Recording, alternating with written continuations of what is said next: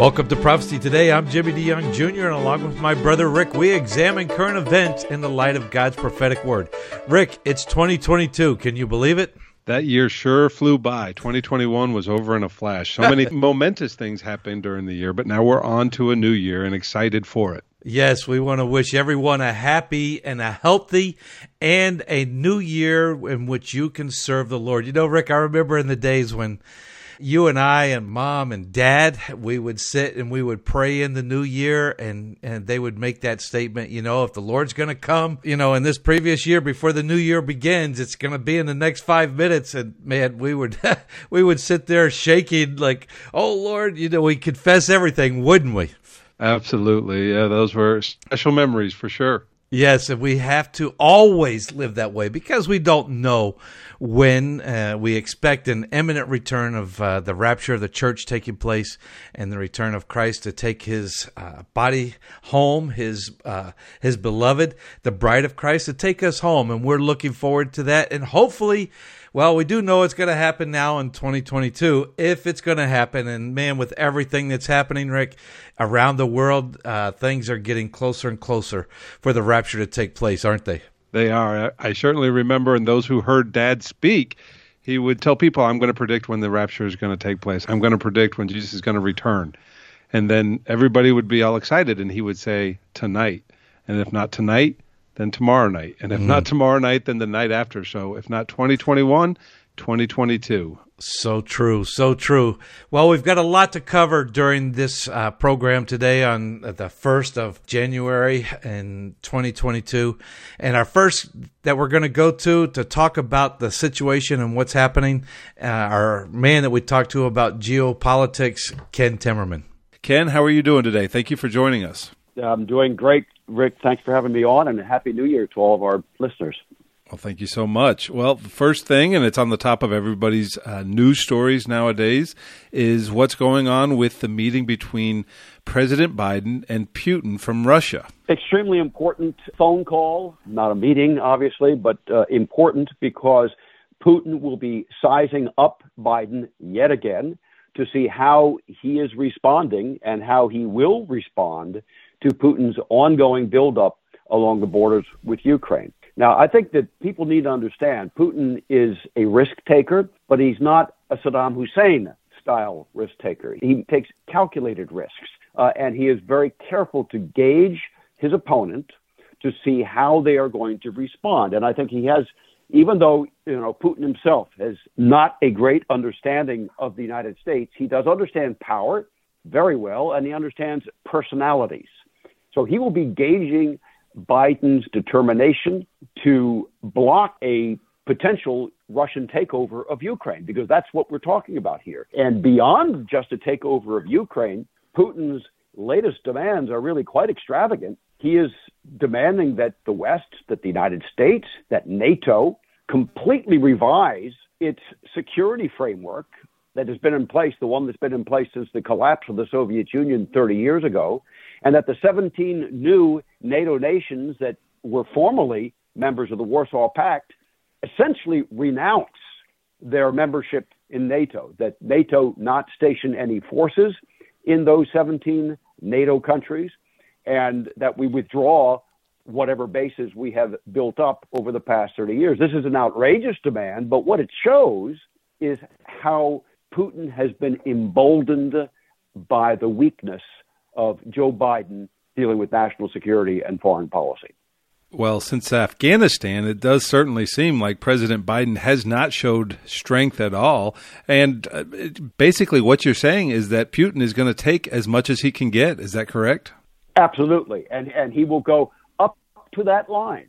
Uh, and that's what he is going to try to gauge with Biden. Now, he put out a, a conciliatory tweet before this uh, meeting took place, saying that he thinks that he has a negotiating partner with Biden. What he means by that, Rick, let's let's be clear. He thinks he's got a patsy. He's got a pushover. He's got somebody he can essentially bully into making concessions to Russia. And I think that is really the, the, the, the key thing here, because uh, there is a real risk of a hot war between the United States and our allies and Russia over Ukraine. It would be a pathetic, ridiculous war with no strategic interests of the United States, except for one, which is reasserting American and NATO deterrence. That is a key strategic United States interest. It has not been articulated by the mm-hmm. Biden administration, which I think is really a tremendous fault. It's a huge error. But that is our national security interest, is reasserting deterrence. And so far, Biden has done just the opposite. He's been giving Putin a green light to do essentially whatever he wants. Basically, looking back on twenty twenty-one, and we followed a lot of stories throughout the year, but for twenty twenty-one, what was the most serious threat in the kind of the geopolitical, the entire world scene? What was the most serious threat in twenty twenty-one? Well, there were three huge stories, and they're going to continue on into twenty twenty-two. So I can, you know, make this very short. Russia, Ukraine. Is Russia going to invade Ukraine? Is the United States and the West going to stand up our deterrence again to prevent that from happening? Big story last year, or this this year, big story coming up in twenty twenty-two because it's not resolved. Second one, obviously, China and Taiwan. The Chinese have been really upping their threats to Taiwan uh, in twenty twenty-one with uh, scores of overflights by military aircraft, armed military aircraft, Um, using their blue water navy to encircle Taiwan. Uh, that is going to be a big story twenty twenty-two. I do not expect China to invade Taiwan this coming year. I think they're going to wait because it's a big, big piece for them. Uh, Taiwan will not be easy to take over. It's an amphibious landing, uh, and the Taiwanese have prepared for that for the past sixty years. Uh, so that they are they are uh, not ill-equipped to resist a t- Chinese takeover. And the Chinese, like Putin in many ways, do not want to um, uh, launch a war that they do not win. They cannot afford to lose a war. Very important thing to remember. Third big story, Iran. Iran, Israel, Iran's nuclear weapons program. The United States is failing in these revived so-called negotiations. Uh, I would call it a revived capitulation because the earlier nuclear deal in twenty fifteen was a U S capitulation to the Iranian nuclear weapons program. I hope that we do not uh, come to that again, but uh, the Biden people uh, seem to want to allow the Iranians to get away with whatever. They're now enriching uranium to sixty percent, which is essentially military grade. They're expanding their uh, enrichment facilities. By the way, North Korea is doing exactly the same thing. They sense a weakness on the part of the Biden administration, so they are expanding their own uranium enrichment programs too. The big question in the coming year, Uh, what form will an Israeli attack on Iran's nuclear weapons facilities take? Will it be a kinetic attack using their F thirty-fives, the stealth aircraft that they've gotten from the United States? Or uh, will it be, and in my view, this is what I think is more likely, will it be some form of stealth or cyber attack that will cripple Iran's capabilities? Uh, I will say this, though, Rick. You know, I, I've, I've told our listeners many, many times, Uh, don't just focus on kinetic attacks. In other words, planes dropping bombs in Iran. The Israelis have many other ways of um, striking at Iran's nuclear weapons programs. But let me say this, and it, it, it is really key to say this as we go into twenty twenty-two, there has never been a greater risk of an actual Israeli kinetic strike on Iran greater than this upcoming year. I think as close as we came to it in the past was two thousand six, two thousand seven. Uh, when the Israelis were really almost openly talking about airstrikes on Iran. I think that is a real possibility in the coming year. I think it will only happen if Israel launches a non-kinetic strike that is seen to be a failure. In other words, that they failed to take out whatever their target had been. And the Iranians are uh, certainly expending a lot of effort to not only defend those nuclear weapons development sites, but also to demonstrate their aggressive, their offensive capabilities. They just held military exercises in the Persian Gulf over this past week, launching uh, a dozen uh, ballistic missiles, including some that are capable of hitting Israel. Uh, and, and they did that as a clear warning. They're, they're, the head of the armed forces, uh, Hossein Salami, uh, made it crystal clear in his public statements these exercises were aimed at showing Israel that Iran had an offensive capability uh, to be able to strike at them if Israel took action against Iran's nuclear facility. So I think that's a real possibility as we're coming up uh, into the new year, and uh, we are going to be talking about it a lot, I'm, I am sure. I am sure we are as well. Um, so out of those three main stories, China and Taiwan, Russia and Ukraine, and Israel looking to stop the nuclear ambitions of Iran, which one do you think is the most likely to happen in twenty twenty-two? Or which one would you be least surprised to see on your uh, morning news alert? I'd be least surprised to see uh, an Israeli-Iranian confrontation mm-hmm. of some form. Uh, I think I think Putin uh, is looking for a non-military solution to mm. gobble up Ukraine. I think that is his that is his preferred choice, and his uh, extensive military buildup is there to essentially defang the West, to make it impossible for us to even conceive of a military defense of Ukraine. Uh, so once he's got all those troops on the border, he'll say, okay, now this is what I want. Uh, China, Taiwan, as I mentioned earlier, I think the Chinese are going to wait. Uh, they're going to wait. They do not have an urgent need to take Taiwan now. Now, the only caveat there would be if Putin and President Xi get together and decide to launch action on the same day. Mm-hmm. I don't see that happening yet. I don't see it happening yet. But that's a just keep that one in the back of your mind. All three of these are areas that we need to be concerned about. We need to keep our eye on, and you are doing that for us. So thank you so much. And we look forward in twenty twenty-two for you to do that. Happy New Year. And thank you again, Ken. Thank you so much, Rick. And uh, boy, I sure hope twenty twenty-two is uh, going to be a glorious year and not a year, a year of global catastrophe, which is possible given the weak leadership that we have in this country. God bless. God bless. Don't go anywhere. David Dolan with his Middle East News Update coming up right here on Prophecy Today Weekend.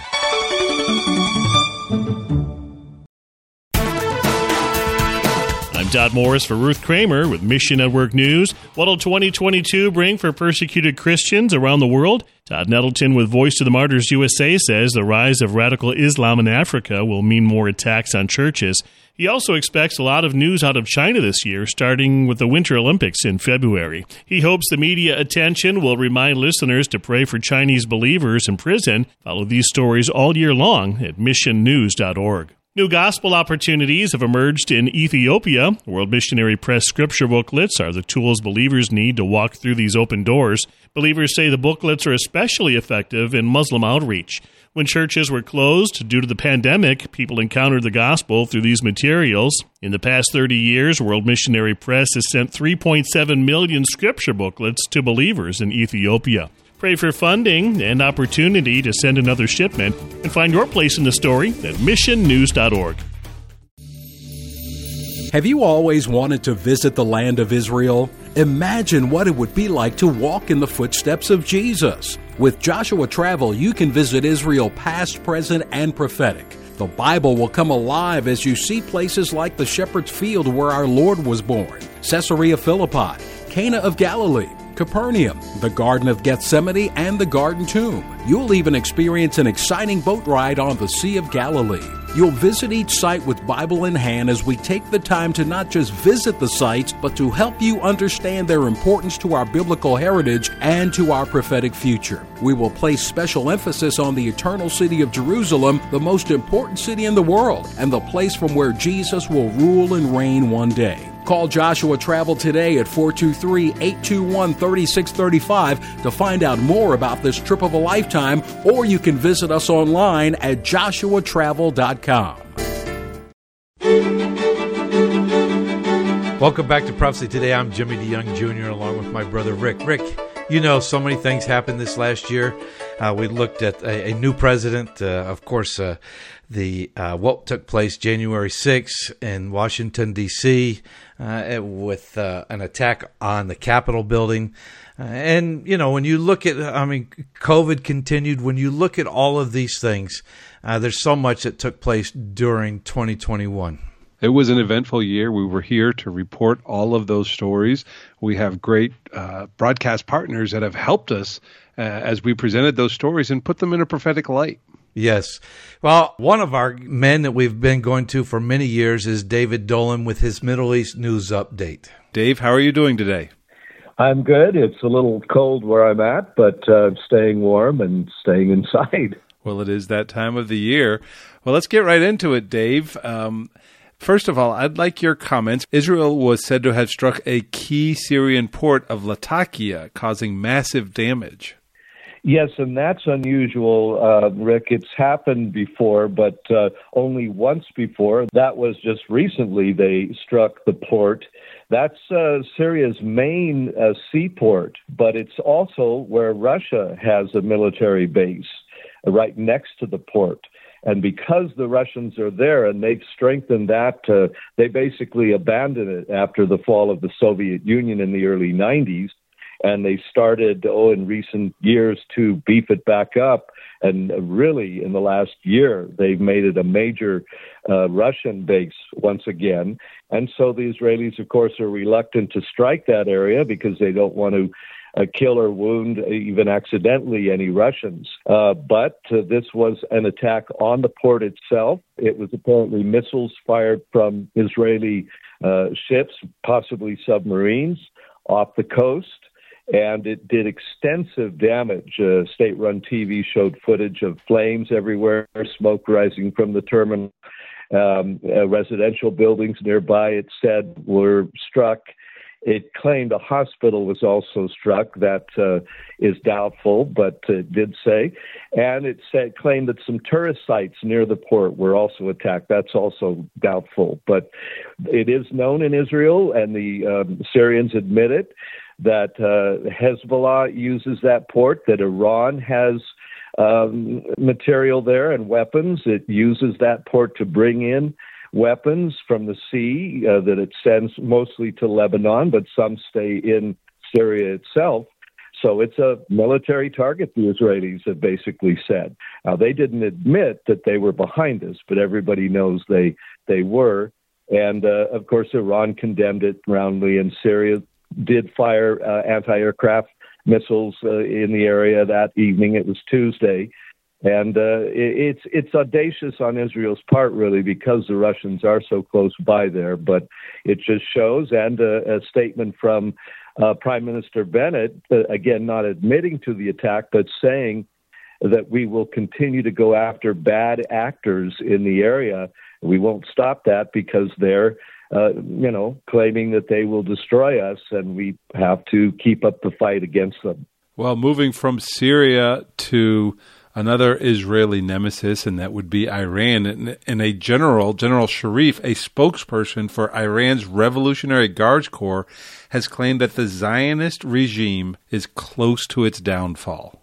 Yes, he made that statement earlier this week. He said it's the most intense part of our efforts to destroy Israel coming up ahead. He said the blood of the martyrs and the resistance of people have frustrated the Zionists and Islam's other enemies.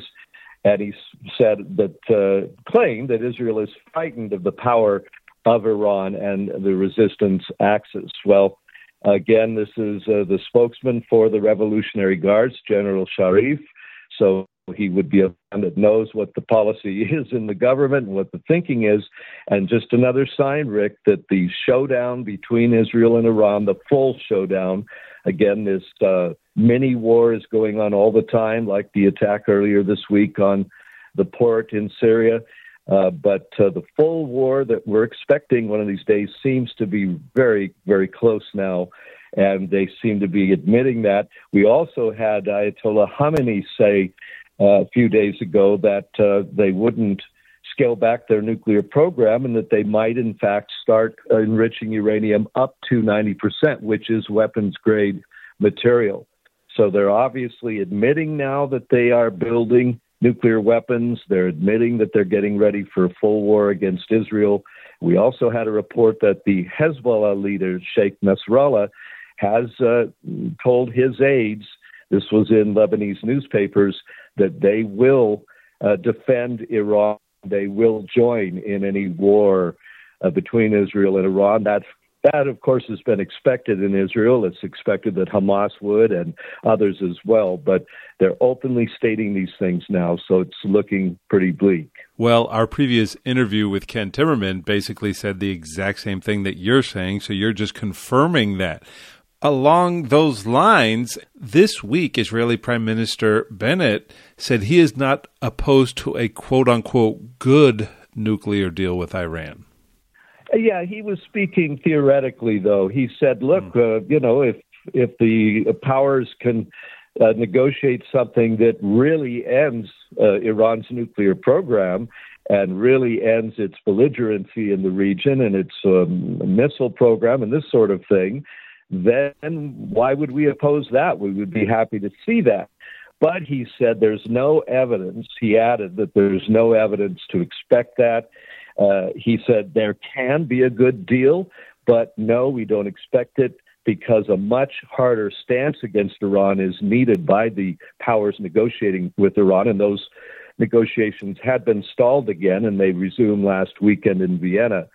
So they're going on again, but uh, really he was just saying, you know, of course we wouldn't oppose a real peace deal that would, uh, or nuclear deal, but otherwise we don't see that coming.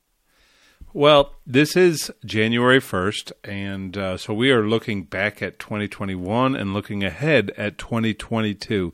If you could just let us know, what was, from the Middle East theater, what was the most serious threat to the nation of Israel in twenty twenty-one, and looking ahead to twenty twenty-two, where are there challenges and obstacles for them as a nation in the future? Well, the most serious threat was Iran and will continue to be Iran. There's no question about that. And Israel is preparing uh, military exercises. You and I have discussed that. Major ones have been held this year, uh, and uh, major ones are scheduled for next year.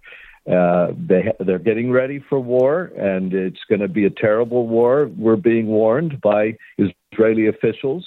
Civilians will be killed. It will, our cities will be involved, and we have to be as prepared as possible. So that's, uh, again, just seems to be looming on the horizon, Rick, and I've been talking about this for years, but uh, right now it looks like pretty much all the elements are in place or close to being in place for this to take place. Of course, it's in the hands of the Lord. We can pray and look up to him, but uh, we know in the end days there will be these things happening in Israel and around the world, and Israel is, of course, the center of that, but uh, God is in control, and that's the thing that we can cling to uh, during this uh, coming year as well. Dave, we typically uh, look at you as a Middle Eastern news correspondent, and you're a journalist as well, but I, I know you're also a student of Bible prophecy, and you're a student of the role that Israel is to play in the future. And if you have a, a minute to share with our listeners some trends that you're seeing, things that are taking place that in your mind are setting the stage for Bible prophecy to be fulfilled, maybe even this year. Well, we see these countries aligning uh, with Iran that are predicted to align with them, Turkey and uh, Ethiopia most recently, and uh, other countries, uh, Yemen. We see all the elements being put in uh, place for uh, this to be uh, the season of the end times to unfold. And uh, the good news there is that uh, the Lord comes at the end of this short period of tribulation that's uh, predicted. So, uh, and he comes not just to visit, he comes to rule and reign in Jerusalem, to transform the earth, and to bring his everlasting kingdom in. So, and uh, the trend I'm watching also is that more and more people in Israel, and I think elsewhere, are turning to the Lord and are crying out to him in, during this time of COVID and all of the things that are going on. Of course, some are turning away, but many are turning towards him and crying out to him. And that's that's the trend that I'm most happy about and glad for, and looking for the full fulfillment of all of his word and all of the prophecies in his time. But it is time, I think, for them to unfold, and he's in control.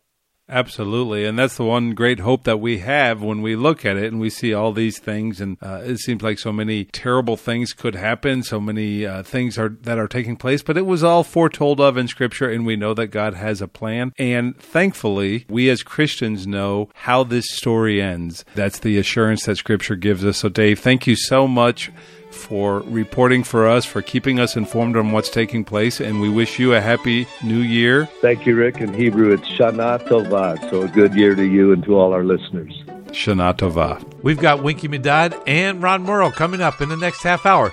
Stay tuned right here on Prophecy Today Weekend.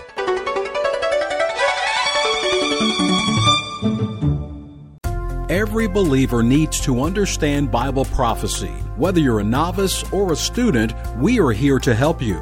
Just visit prophecy today dot com and click on the link for the Prophecy Bookstore. There you will find a large selection of C D sets, D V Ds, and books for the Bible prophecy student written by Doctor Jimmy DeYoung and other prominent scholars. While you're there, be sure to check out Doctor DeYoung's latest series called Presidents, Politics, and Prophecy. This series examines how God has used human leaders in general, and specifically the last seven U S presidents, to set the stage for Bible prophecy to be fulfilled.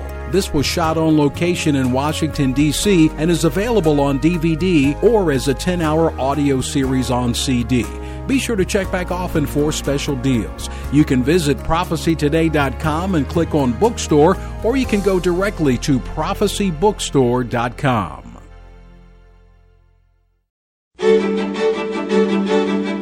Welcome back to Prophecy Today. I'm Jimmy DeYoung Junior along with Rick.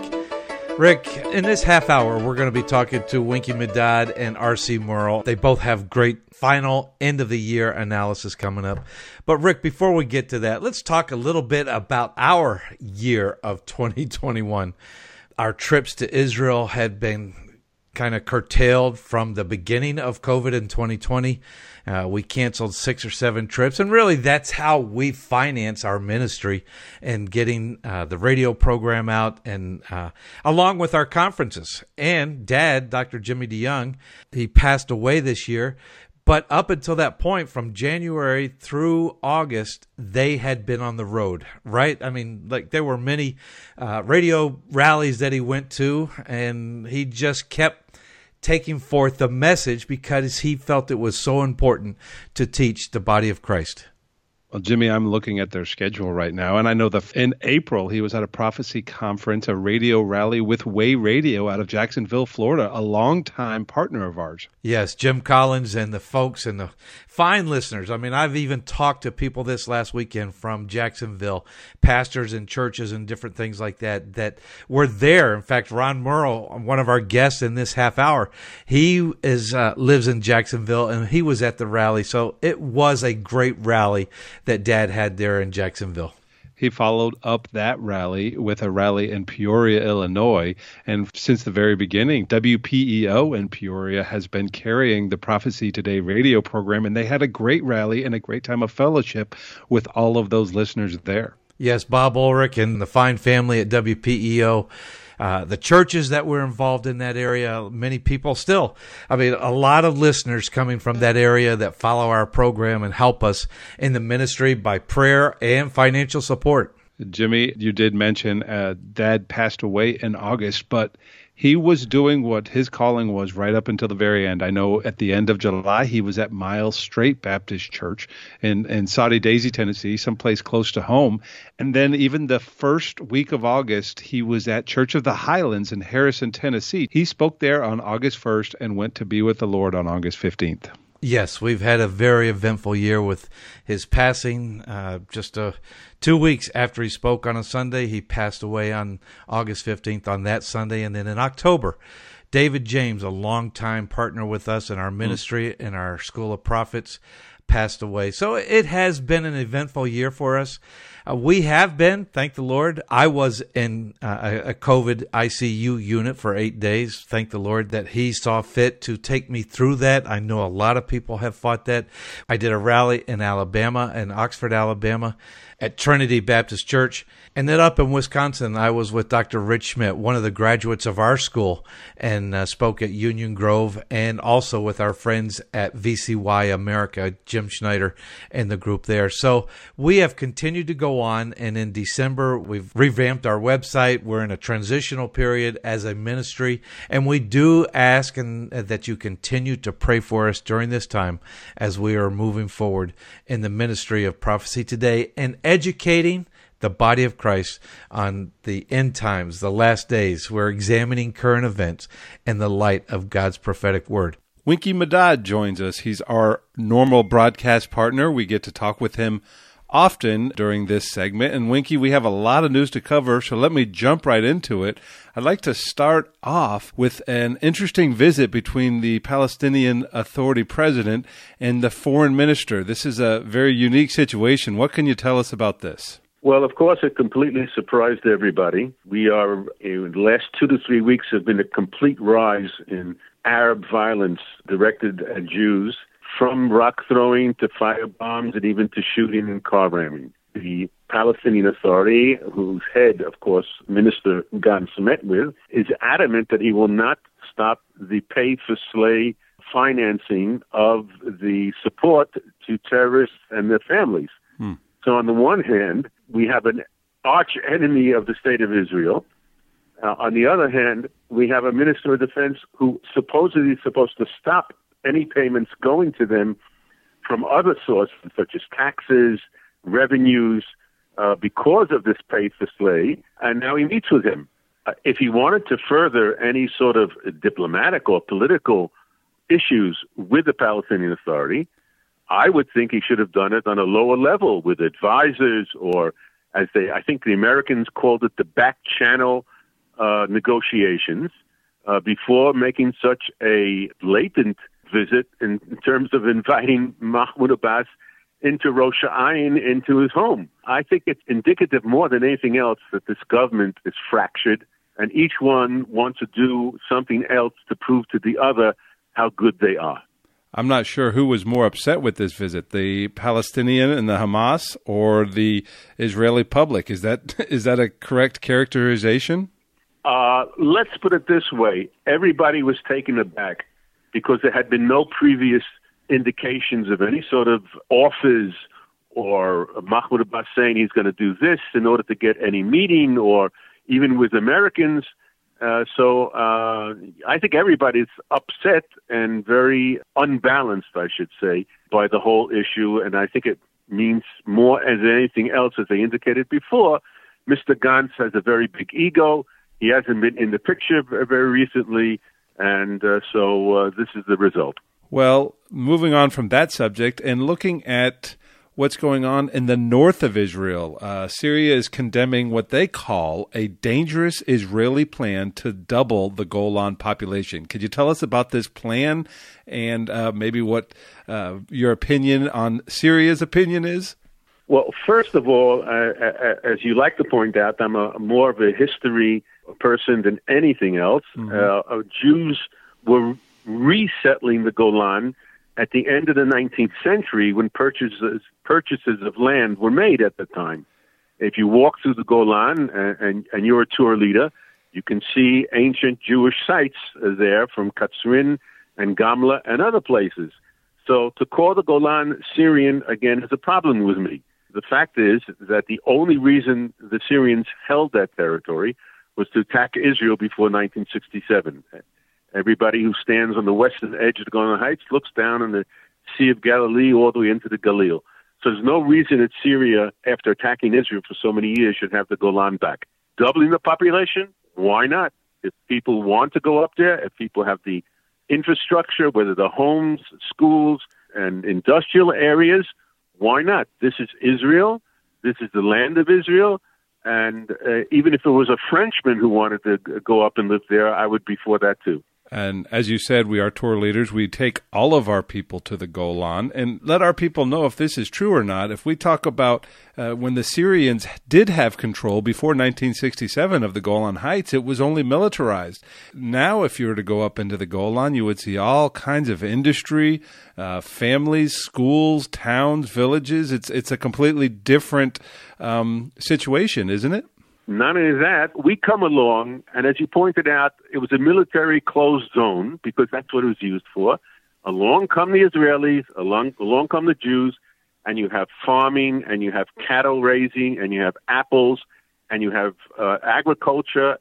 And uh, I think anybody who should look around is, is that we're a positive force here, and it would behoove the Arabs to make peace rather than to go to war.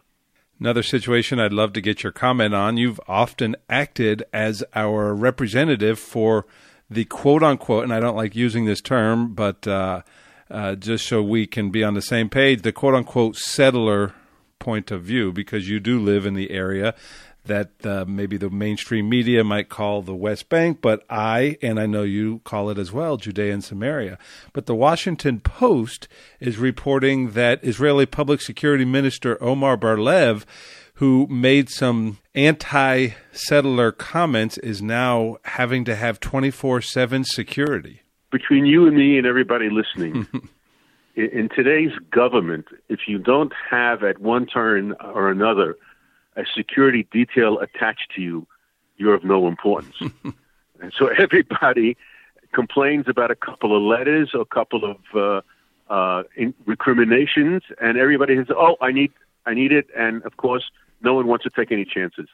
Uh, I think this really is, is an empty P R uh, act out of, of a situation, and it's getting to the point of ridiculous. We had a female M K, her name is Silman, uh, and she had a detail attached to her for a while because she was getting yelled at.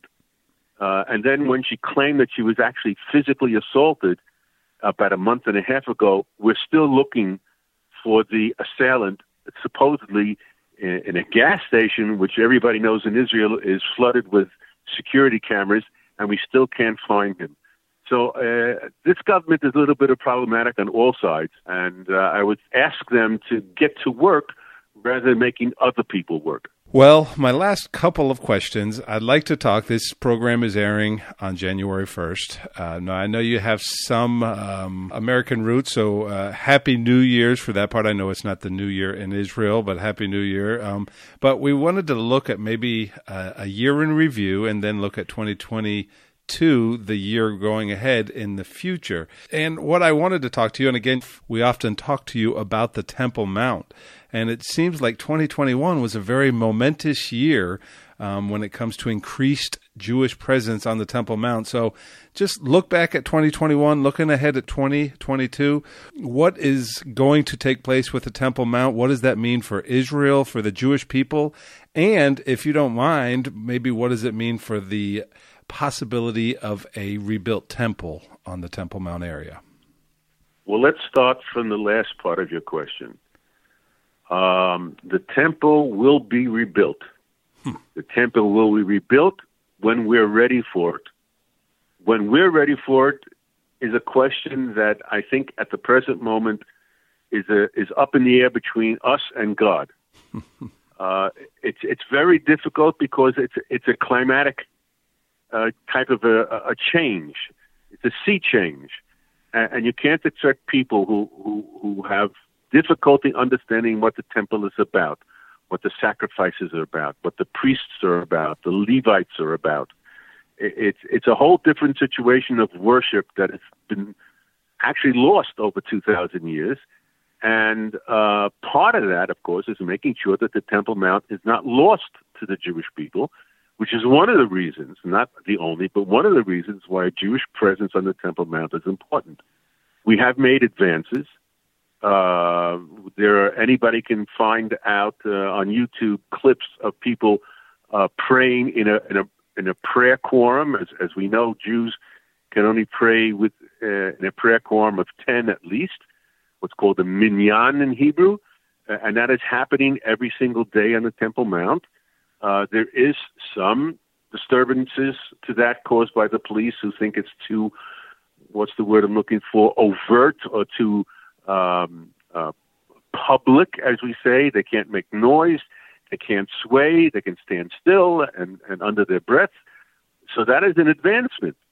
And, and on the holidays, uh, the Passover and the, and the Sukkot holidays, uh, booths, uh, we had th- thousands of people up there. So we are making progress.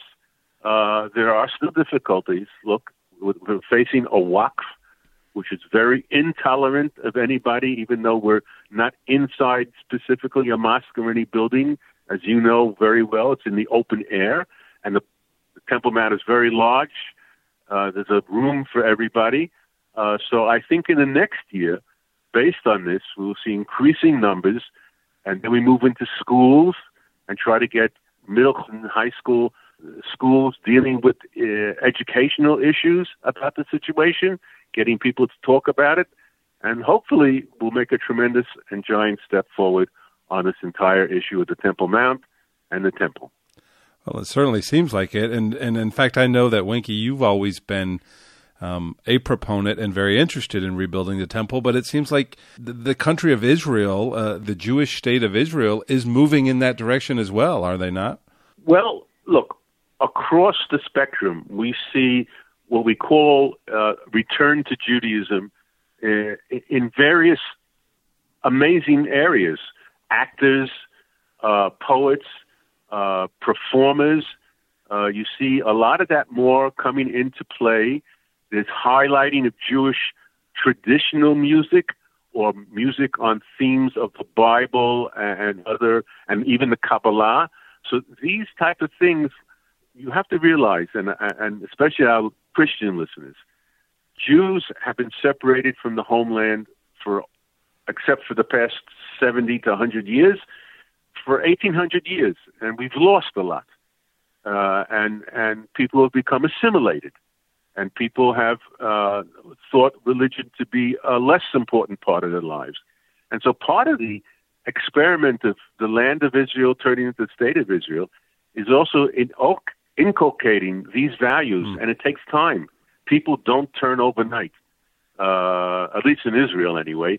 Uh, they're much more philosophical and argumentative, so it takes a long time before that. And hopefully Israel will serve as a Jewish traditional uh, revitalization uh, uh, of Jewish values, and, and uh, we're looking forward to that also for the next year. Hmm. Well, my last question, um, and I'd just like for you to, in review of twenty twenty-one and then looking at ahead at twenty twenty-two, I've picked four stories. Um, and we've talked about these quite a bit uh, over the year, but we talk about the Iranian threat, the threat, the nuclear threat from Iran. Um, two, the political upheaval, the end of Prime Minister Netanyahu's time and the new Prime Minister and the new coalition. The third is COVID and what that has done to Israel. And lastly, the Palestinian situation and you know, the, the problems that were in Gaza and what we've uh, spoken about today. Those are four stories. Uh, what was the...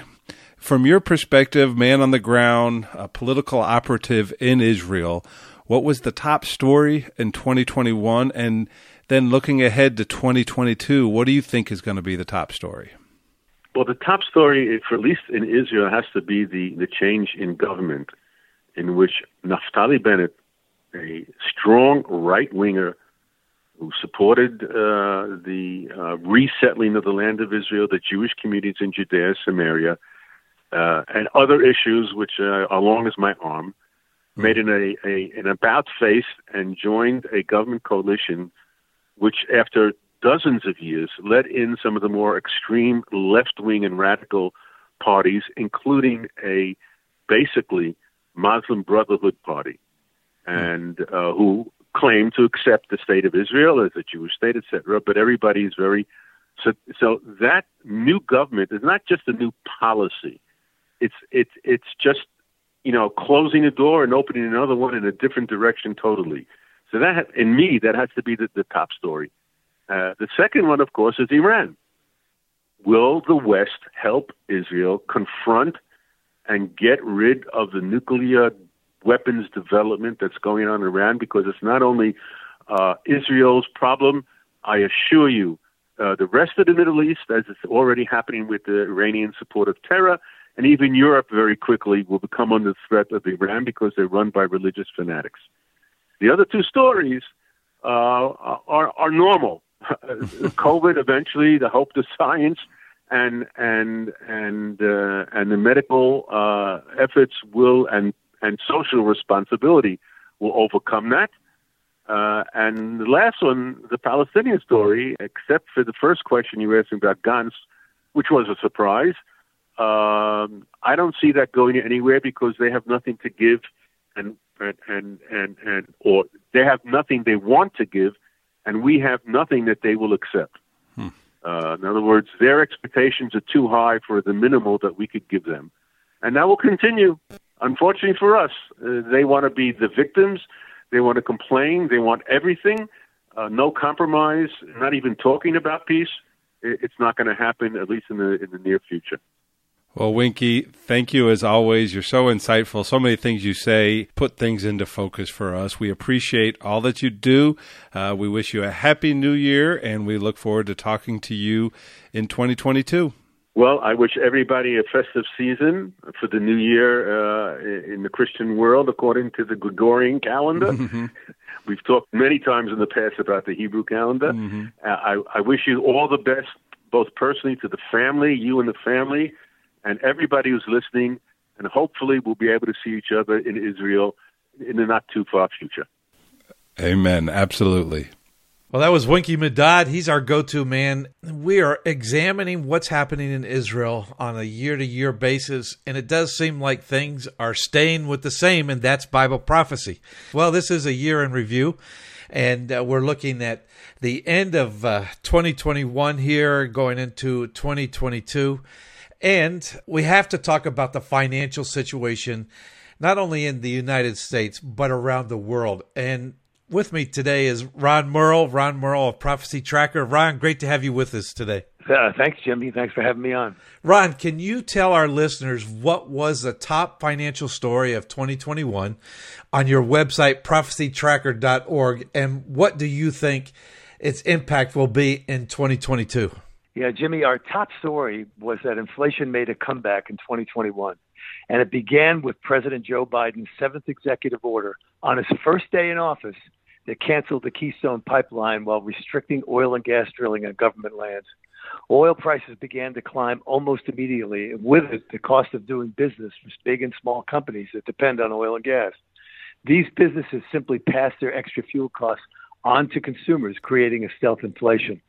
The move against U S energy production was followed by Biden's Build Back Better stimulus plans, starting with the one point nine trillion dollars COVID relief bill, followed by the now infamous two trillion dollars infrastructure bill that only had under ten percent allocated for infrastructure, bringing over three trillion dollars in spending over and above the two to three trillion dollars needed to run the government. Only because of one brave Democrat, Joe Manchin of West Virginia, did we avoid another massive two trillion dollars spending bill, which, when scored by the Congressional Budget Office, would have cost over four trillion dollars. Jimmy, by November twenty twenty-one, inflation as measured by the Consumer Price Index reached six point two percent. Mm. Producer prices reached a nosebleed nine point six percent, bringing panic to the U S consumer. That the Biden administration is sidestepping inflation and blaming it on everything from oil and gas companies, gouging consumers, to grocery stores making excessive profits, all the while telling the public that the stimulus bills cost nothing. We can expect inflation to continue to rise in twenty twenty-two as long as the government keeps finding ways to create excessive stimulus with printed money that devalues the dollar and runs the risk of hyperinflation as foretold in Revelation six, five, and six. Wow, very true. Inflation has been harshly affecting all of us this year, and we've all felt it, and we're going to continue to feel it as long as we continue on this course in the United States. What was your second biggest financial story? Yeah, this this one broke on April fifth, twenty twenty-one. A major headline broke when China announced the first central bank digital currency, called the digital yuan, was ready to be added to the Chinese economy. Jimmy, one of your dad's last interviews on August seventh, twenty twenty-one, we discussed the major impact that the new digital yuan would have on the global economy and how the Chinese can use this new currency to control its people. The digital community was stunned to learn that the digital yuan was programmable, cancelable, and trackable, making a powerful surveillance tool to be used along with China's six hundred million cameras and the infamous social credit score. That the Federal Reserve found itself behind the Chinese in bringing out the digital dollar underscores what is now a race for digital economic global dominance. We expect twenty twenty-two will be the year when all the world's major central banks, the European Central Bank, Bank of England, Bank of Japan, and the Swiss National Bank, will follow the Federal Reserve in creating central bank digital currencies. And as they do, I believe each country will follow China's move, making non-government coins illegal. The cashless society foretold in Revelation thirteen, sixteen, and seventeen will likely take a leap forward in twenty twenty-two. Wow. You know, I sent you uh, an article on China and Russia. Can you comment on the recent news of China and Russia's plan to establish an independent financial system for nations uh, under U S sanctions. Yeah, on, on December seventeenth, this article broke in the Global mm-hmm. Times, and it reported that both China and Russia, who have been trying to remove the U S dollar from world reserve currency for over a decade, are working to establish an independent financial trading system to avoid the U S dollar. To understand China's motives, we need to go back to two thousand sixteen, when the Chinese yuan was added to the basket of currencies called the S D Rs, or special drawing rights. They're designed to function as an emergency world currency in case of a meltdown of the U S dollar. The S D R is made up of the U S dollar, euro, yen, British pound, and now the yuan, giving China hopes to one day to dethrone the U S dollar, making the digital yuan the world reserve currency. Now, few economists give China much of a chance at that goal, but Jimmy, there's no question that the U S dollar is a thorn in the side of China's plan for global domination. Yes. Now, Russia's move for an independent trading system is a little different. Russia's move appears to be in response to a series of threats made by the Biden administration that could disconnect Russia from the Brussels-based SWIFT global financial system if Russia invades Ukraine. Now, SWIFT is a vast messaging network service used by banks and other institutions to send and receive information such as money transfers, quickly, accurately, and securely. More than eleven thousand SWIFT member institutions sent over thirty-five million transactions mm. per day through SWIFT, uh, to the SWIFT network in twenty twenty. Wow. Has the U S ever sanctioned a nation by disconnecting it from SWIFT before? Yeah, they have. Iran is a classic example of oh. SWIFT becoming a hostage to political sanctions. Iranian banks were expelled from SWIFT in two thousand twelve. Access was restored as part of the Iran nuclear deal in two thousand fifteen, and the Iranians were cut off again in two thousand eighteen under the Trump administration. The question is, will Joe Biden offer to restore SWIFT access to Iran as a bargaining chip in the negotiations that are hanging by a thread in Vienna for a new nuclear deal? Yes, it sure is. You know, uh, Ron, as we look at this and what's happening, uh, we see God is using world leaders to accomplish his will. I mean, we're seeing systems being set up in place for a one world economic system in the future. We're seeing China and Russia involved in this. We're seeing the United States really taking a nosedive with inflation. And it just means, Ron, don't you see that we have to trust and what God says is going to take place, and we need to trust more in the Lord in twenty twenty-two. Yeah, I, I, I use the, the expression on my website, Jimmy. I use the expression, all roads lead to prophecy, and we we can just see it clear, clear as a bell right now where all this is going. Wow. Ron Mirro, he's got a website entitled prophecy tracker dot org. It's got a lot of financial information there as far as what's happening. I would suggest that you go there. Ron, Happy New Year to you, and we will talk. We've got more stuff to talk about in the future. In fact, in future programs, we want to talk about this COVID passport, and uh, I think that's very important. You've been doing some work on that, and I look forward to talking to you in the future in twenty twenty-two. Thank you, Jimmy, for having me on today, and many blessings to you and our readers for twenty twenty-two. Thank you, Ron. You know, broadcast partners like Ron Mirro, Winkie Medad, David Dolan, Ken Timmerman, Bob McGinnis, all of our guys that are on our program with us really from month to month. It's so very important because they help us to understand Bible prophecy and understand the times in which we're living. We're going to take a break, and when we come back, the Legacy Series with Doctor Jimmy DeYoung.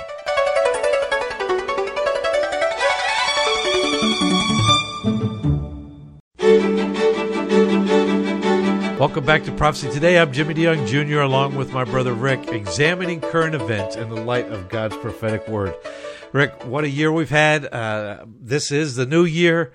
We're looking for a good year. In fact, in our stories with Ken Timmerman and uh, Dave Dolan, Winkie Medad, R C Merle, um, what we're doing, we're examining the events that are taking place. And yes, I know that everybody's kind of gone over the top events of twenty twenty-one, and uh, but you know, we are looking as a ministry. We've kind of been doing that the whole year long, haven't we? We have. We have endeavored to keep all of our listeners updated on what's taking place. These things that are taking place that are setting the stage for prophecy to be fulfilled.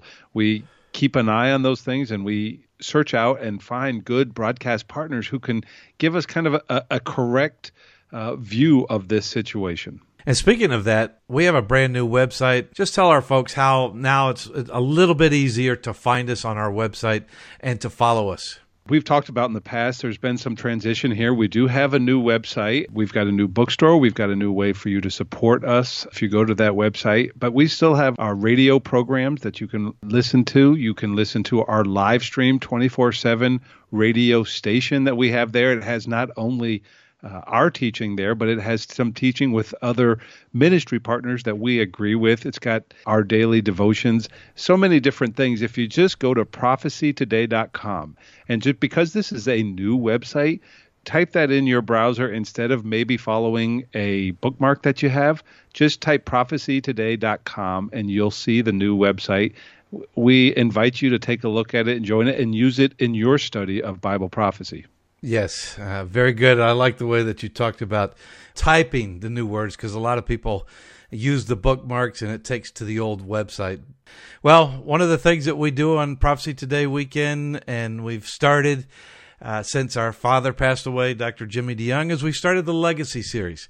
Now, I know you don't remember back this far, but back before we started Migdal Adar series, which was our series the month of December, we were in the book of Daniel. And this week, we're going to continue in the book of Daniel. As a matter of fact, we're going to start off in Daniel chapter seven, a very important chapter of prophecy and the Word of God. Go to chapter seven real quickly. Chapter seven, Daniel, remember, one, two, three, four, seven, eight. In chapter seven, Daniel has a dream, a similar content dream, but not the same images. He sees four beasts, verse three, come up out of the sea. Now, in this context, and the sea is basically the Gentile world. You'll remember in Revelation chapter thirteen and verse one, they saw the beast, that's the one of the names, twenty-seven names for the Antichrist, come up out of the sea. And then he lays it out here. Here are the four beasts he saw. The first, verse four, the first was like a lion with eagle's wings. That's the emblem of Babylon. Today, at the Ishtar Gate, the city of Babylon, on the shores of the Euphrates River, fifty-eight miles out of downtown Baghdad, there are two winged lions, gold-winged lions, at the entrance to the literal, original city of Babylon. So he's talking about the Babylonian Empire.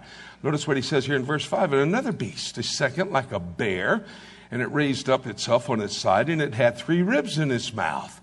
By the way, bear does not represent Russia any place in Scripture, so get that out of your mind. This bear is laying on his side with three ribs in his mouth. What did I tell you about the Gentile world powers? The Egyptian world power, that was the first one. Assyrian world power, the second one. Babylonian world power, the third one. In this mouth of this bear.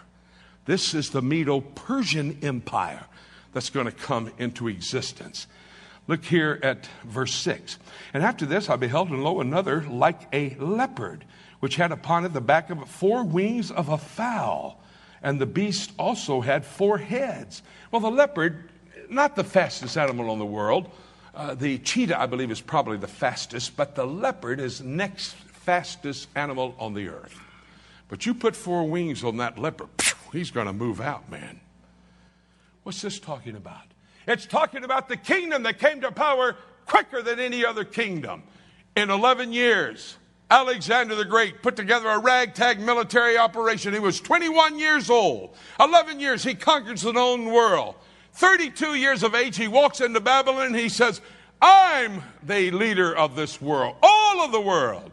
And he sets up the Grecian Empire. But at thirty-two, he died of syphilis and a drunkard.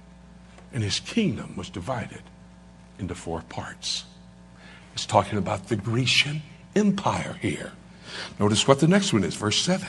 And after this I saw in the night visions, and behold, a fourth beast, dreadful and terrible, and strong exceedingly, it had great iron teeth, and it devoured and brake in pieces, and stamped the residue with the feet of it, and it was diverse from all the beasts that were before it, and it had ten horns.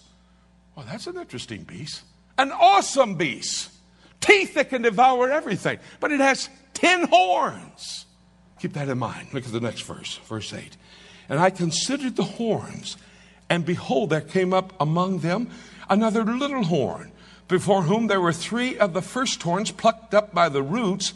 And behold, in this horn were eyes like the eyes of a man, and a mouth speaking great things. the little horn coming out of the ten horns. How do you interpret that, DeYoung? Well, that's not the Bible interpret it. The angel Gabriel appears to Daniel and says, here's what this means. Go to verse twenty-three. Thus he said, the fourth beast shall be the fourth kingdom upon the earth. Okay, now we started with the Babylonians, so Babylonian, Medo-Persian, Grecian, Roman Empire.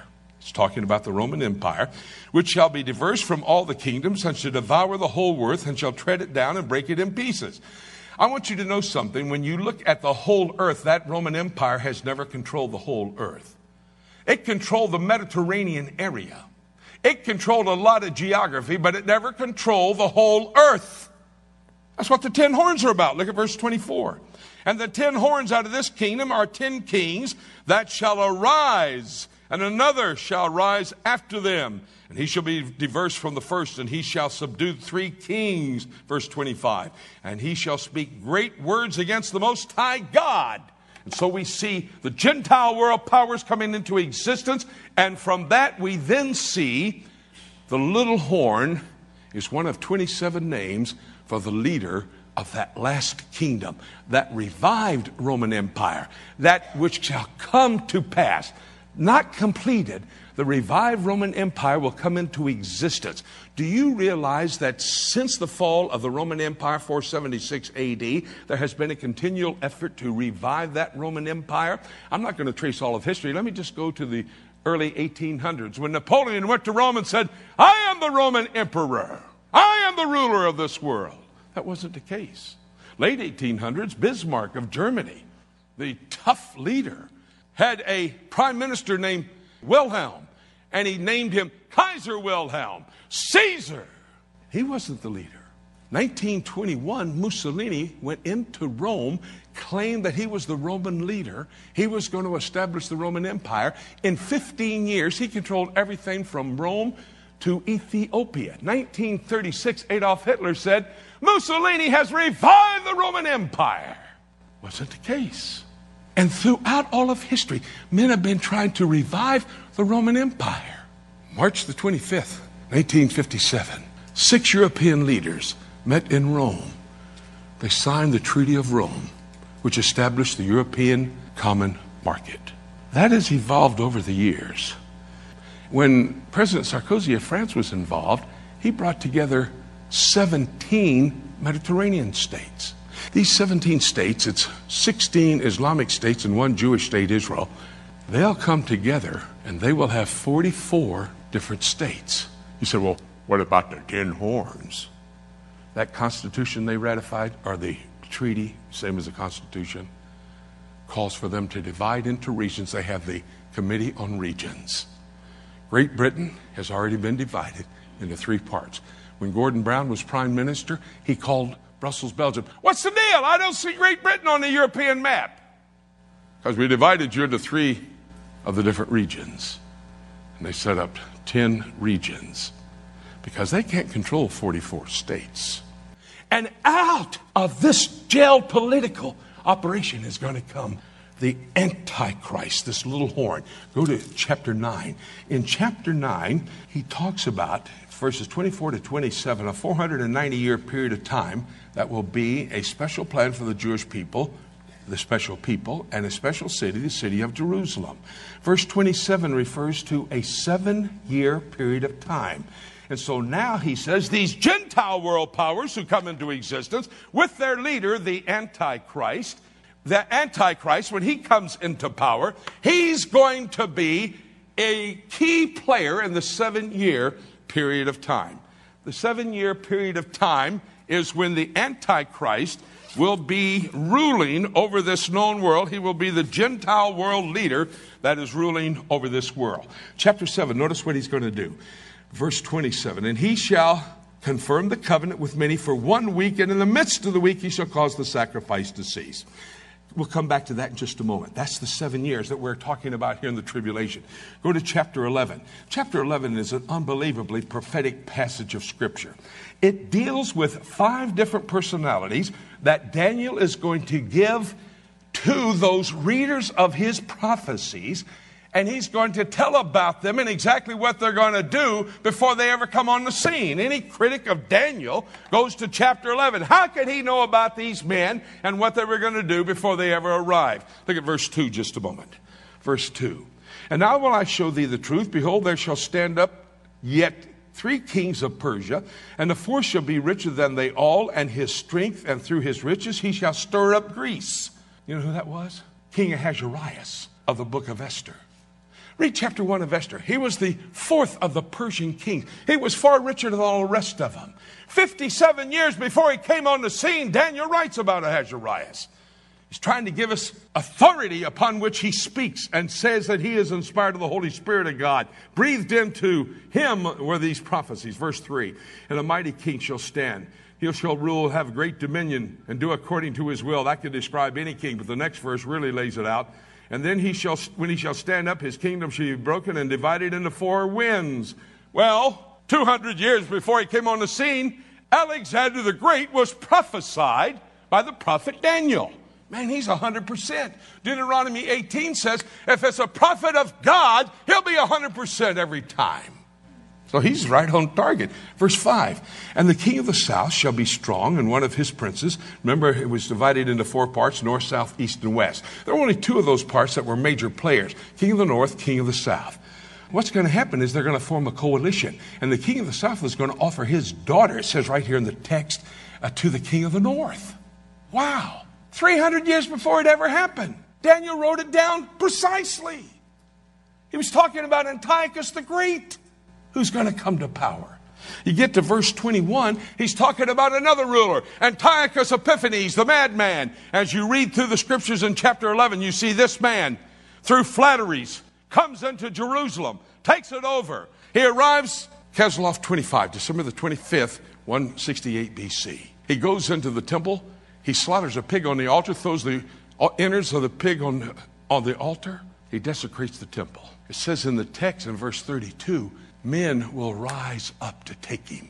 That's the Maccabees. Matthias, Judas, Maccabee, all the Maccabee boys.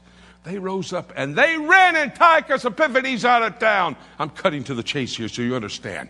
By the way, you know what day they ran him out of town? Kesloff twenty-fifth, December the twenty-fifth, one sixty-five B C. Three years to the day later, they reconsecrated the temple. They found a flask of virgin, extra virgin olive oil, which is what you light the menorah with. They went to the Seven Branch Candle Opera. They put the olive oil in there. They lighted the menorah. That was enough oil to light it for one day. Stayed lighted for eight days. Thus the Jewish holy day of Hanukkah. Celebrated every year on the twenty-fifth day of December, which is where we get Christmas Day from. But that's four. What was it? It was Ahasuerus, Alexander the Great, Antiochus the Great, Antiochus Epiphanes. Antiochus Epiphanes was foretold three hundred sixty years before the fact. What an amazing prophetic chapter in the book of Daniel, chapter eleven. Before the fact, Daniel foretells of four historic personalities before they ever come on the scene. These fulfilled prophecies give us a basis to trust Daniel as he tells us of the next world leader, the Antichrist. But that study will have to wait until next week when we get back to our study of Daniel chapter eleven. And we will be looking forward to next week when we continue the series and we'll cover the Antichrist. We got to take a break, and when we come back, Rick and I will examine all the events that we covered today, right here on Prophecy Today Weekend. I'm Todd Morris for Ruth Kramer with Mission Network News. What will twenty twenty-two bring for persecuted Christians around the world? Todd Nettleton with Voice of the Martyrs U S A says the rise of radical Islam in Africa will mean more attacks on churches. He also expects a lot of news out of China this year, starting with the Winter Olympics in February. He hopes the media attention will remind listeners to pray for Chinese believers in prison. Follow these stories all year long at mission news dot org. New gospel opportunities have emerged in Ethiopia. World Missionary Press scripture booklets are the tools believers need to walk through these open doors. Believers say the booklets are especially effective in Muslim outreach. When churches were closed due to the pandemic, people encountered the gospel through these materials. In the past thirty years, World Missionary Press has sent three point seven million scripture booklets to believers in Ethiopia. Pray for funding and opportunity to send another shipment, and find your place in the story at mission news dot org. The book of Revelation is God's final word to man, and the timeline of the last days revealed to the Christians. This symbolism-filled example of apocalyptic literature can be difficult to understand, especially when simply reading it from beginning to end. Doctor Jimmy DeYoung's latest book, Revelation, A Chronology, takes a walk through the prophetic book of Revelation in the order that the events will take place, chronologically, sharing insights into its true meaning and doing so in an easy-to-understand and practical way. If you have difficulty understanding the book of Revelation, get your copy of Revelation, A Chronology, and let Doctor Jimmy DeYoung aid you in your understanding of this profound end times prophecy book that God has preserved in His scriptures for Christians in the last days. To order your copy of Jimmy DeYoung's Revelation, A Chronology, call us toll-free at eight seven seven, six seven four, three two nine eight or visit our website at prophecy today dot com. This is Prophecy Today Weekend. I'm Jimmy DeYoung Junior, and of course along with me is my brother Rick. You know, we've been doing this program, and we started it in twenty twenty-one, Rick. When Dad passed away, we talked and we prayed about continuing the radio program and the ministry. And I'll be the first to tell you, it's been a tough year, not only in the passing of our father for our family's sake, but for the ministry's sake, and then being able to more or less, I guess, pick up the staff or to take the mantle, uh, you and I carrying it on and continuing on with the ministry. Well, it was an interesting program today as we look back kind of at twenty twenty-one, uh, and we look forward a little bit. But Rick, you know, as we were talking to our broadcast partners, uh, again, we're still talking about some of these top stories that we've been covering all year. Well, it was certainly interesting talking to Ken Timmerman. He was our first guest on today, and he was bringing up the situation in Russia and in Ukraine and how they are dominating the news now. And Russia does have a role to play in end times prophecy, don't they? Yes, they sure do. You know, when you look at it, and we believe Russia is Magog in Ezekiel thirty-eight. And uh, Russia will align a group of nations together, those that are mentioned in Ezekiel thirty-eight, Iran being one of them, or Persia in your Bible. Uh, you look at Ethiopia, Somalia, and Sudan. When you look at these other nations, Libya, and when you uh, are looking at the nations in Daniel chapter eleven with the king out of the north, which would be Syria, and the king out of the south, which would be Egypt. And, of course, Psalm eighty-three, uh, those nations of Saudi Arabia, we do see these nations that are coming against Israel are aligning right now, and it's prophesied that they will have a play a major role in the future. Well, also, we talked to Dave Dolan, and Ken stated it at first, and then Dave Dolan reinforced it. If you look at what's taking place in Iran right now and the essentially the coming conflict almost predicted by both Ken and Dave that's going to take place between Israel and Iran, that foreshadows what's going to take place in the tribulation period. You know, when you look at that, Rick, it should be encouraging to us as believers. First of all, that the rapture is going to take place. So it encourages us that we are getting closer and closer to this event of Iran attacking Israel and all these nations, with Russia moving against the European Union and, and maybe attacking Ukraine. Uh, you look at China attacking Taiwan. You look at the alignment of these nations coming up, and it doesn't happen until the tribulation period. It does encourage us that the rapture is going to take place, but it should also help us to understand the urgency of the hour and being able to tell others about God's redeeming plan for salvation.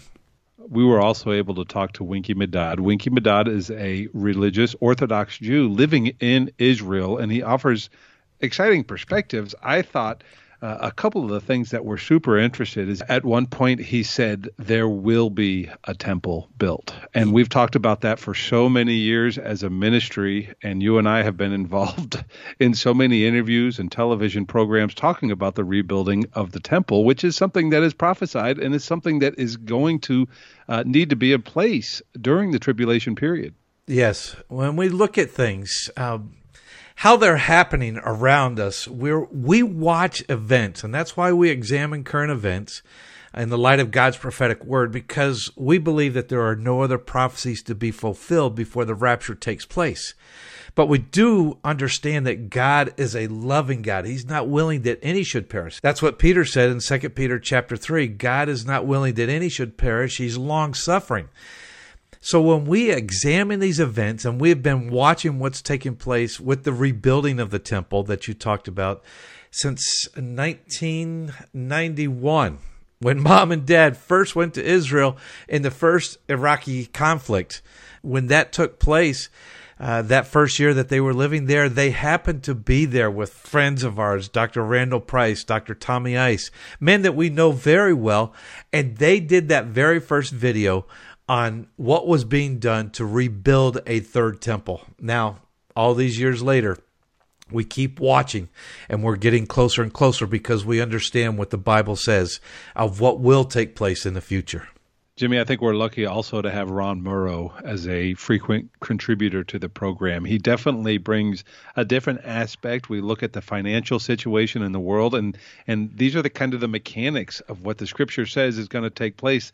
These are the mechanics in the world economy that are um, coming together to make prophecy fulfilled. Yes. You know, when we look at this person called the Antichrist coming on the world scene, he does two things. He establishes a world order Uh, using the revived Roman Empire, which was which today is at the very least the infrastructure, which would be the European Union.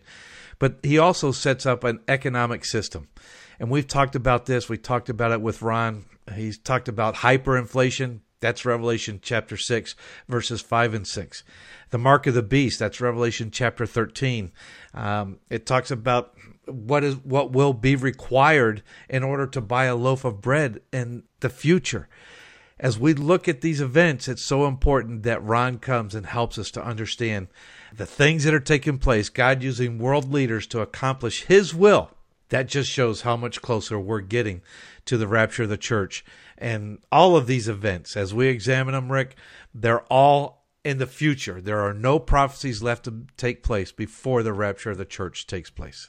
So we need to keep our eyes not on websites. Yes, look at what's happening, have a biblical worldview, but use God's word in that worldview to help you to understand why the world is acting as it is. And Rick, today, I mean, as we are watching things taking place, we are getting closer and closer to the rapture of the church. Jimmy, I, I one hundred percent concur with you. When, when all else fails, go back to the manual. We can keep an eye on what's taking place in current events, but continue to study God's word. God put it in there for us to study so we can continue to study Bible prophecy and look forward to what's going to take place soon. You know, with so many resolutions being made on the first day of the year, let's make a resolution to get more in, into God's word, to study it, and to study Bible prophecy. One third of his word is about future events. And if it was that important to God to have that included in the way that he communicates with us today, how much more should it be important to us? Rick, with all that's happening, I wish you a happy new year, and that uh, you will be uh, looking to the Lord to establish your ways with you and your family and our ministry. Jimmy, happy new year to you and your family, and to our listeners as well. With all that's happening in the world, the rapture of the church could happen today. So let's keep looking up until... Thank you so much for joining us today. This is Jay Johnson inviting you to join us again next week for more of Prophecy Today. Prophecy Today is a listener-supported production of Shofar Communications in Chattanooga, Tennessee.